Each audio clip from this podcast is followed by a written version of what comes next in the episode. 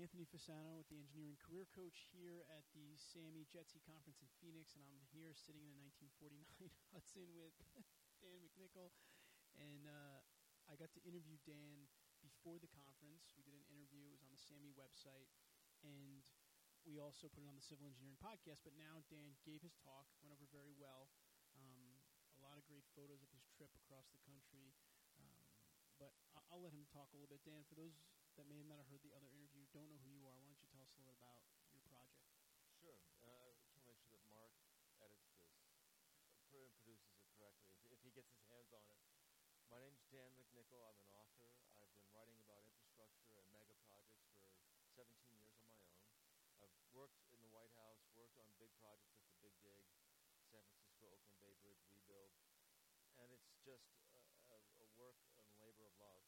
It's fascinating to me. It's exciting because these projects are so impactful.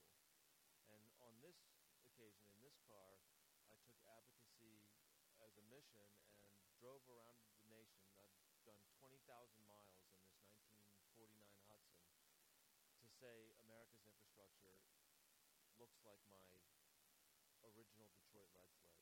That America's infrastructure is as old, rusty, and energy defunct as this car. And for those who can't see it, it's rusty, it's aged, it has patina, and I don't think cars are really meant to have patina.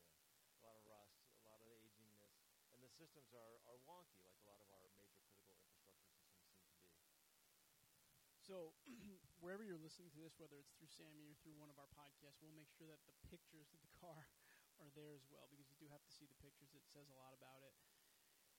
One thing, Dan, that I wanted to ask you about, we talked a lot about your trip in the previous interview, but one thing I didn't really get to ask you about is, you know, this is something obviously you're passionate about. You don't drive a 1949 car across the country for six months unless you're passionate about the mission behind it.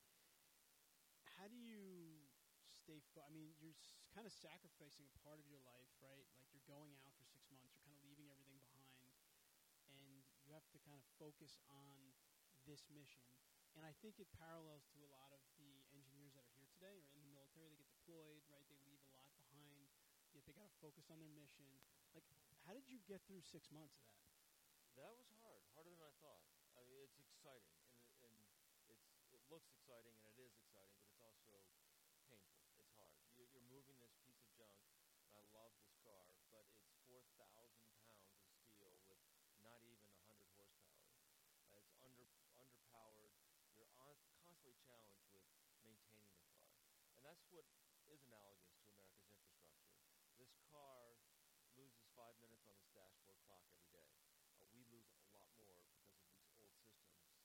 And infrastructure is about quality of life. It's about holding up institutions. It's about easing the burdens as we try to make a living and enjoy our lives. And without the right systems, we all suffer. And it's, it's struck me after driving this car how much bad infrastructure, if this car is bad infrastructure, impacts your health. Your your waistline increases, your blood pressure goes up, your cholesterol levels rise. You, are a miserable person when you come out of hours of stop and go traffic. Uh, these all have direct impacts on the quality of life, on your health. And that to me is maybe the more, most powerful message I've come away with. Yeah, that is interesting. I mean, I think as an engineer, sometimes you're seeing the projects, you're seeing the technical things, you see some of the failures, and I, you know, you don't even think it through of all the consequences. You know, we talked about this a little bit yesterday, like the ripple effect of like, you know, because of because the traffic, you get home late, then you eat bad, and you're upset, and right, it's one thing after the next. And And It's a ripple effect. It's a, it's a breaking down. And the, the new infrastructure that we will have will look a lot different. And th- this is maybe a wonderful opportunity to not rebuild the same old systems, but to build something remarkably different, remarkably more appropriate that does make life exciting and fun and profitable because we depend on on wealth for a better life. It's a fact that people who earn more money have less stress and live longer lives. Uh, if we're able to impact the world and be the, the police of a safer, cleaner, more honest world, uh, we're going to have to be a wealthy nation to do that. And that wealth will come from economic prosperity that always depends on good systems and good infrastructure.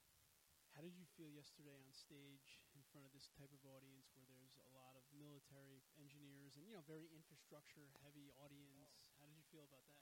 You know, I, I, I spent an extra amount of time preparing for this group, and it, it demanded that because to stand there, that's a great question, Anthony. To be standing there in front of a room of maybe a thousand people, and to know the responsibilities they all have, uh, to work working together often on big projects, but to have that kind of firepower in a room made me say to myself before I took the stage, you better have your message. You better have a very clear ask at the end. And it came from a lot of consternation, a lot of angst about am I going to do it right.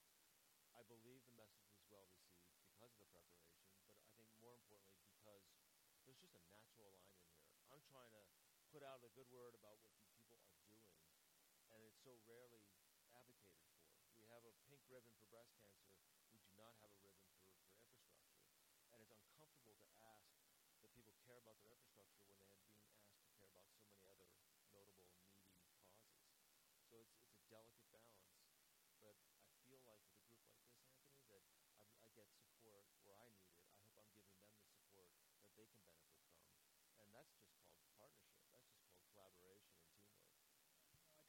Think. We even talked to an engineer today who we were kind of joking around with saying that, you know, engineers can't often get that message out there about how important what they work on is. So it's great to have someone like you that can do it, whether it's driving a 1949 Hudson around the country or whatever it is. It's getting the word out there and, like, you know, kind of waving the flag and saying, you better look at this because it's got a lot of consequences beyond a couple of cracks in the pavement. So. We're, we're waiting in my car right now for the three-star general who's in charge of the entire United States Army Corps of Engineers. He's going to come by because he wants to say something. And I'm, I'm nervous about what, what is it that he's going to either ask or want or suggest, but I'm really much more excited than nervous about what a partnership, what, what a possible partner. Uh, and half of the, the Army Corps' responsibilities are military, and half of the responsibilities are public. And I, I think it's fascinating to be talking to a man who's got both responsibilities. So is this the first time you've been sitting in a 1949 Hudson waiting for a three-star general? Yes. All right. Well, on that note, thanks to Dan McNichol again for just spending a few minutes here. It's, it's a thrill to actually get to spend some time in, in the actual Hudson and to see his talk yesterday. And if you are listening to this, you got to check out what he's doing.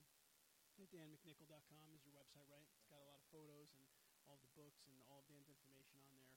And uh, best of luck with everything, Dan. Well, Anthony, thank you. Thank you and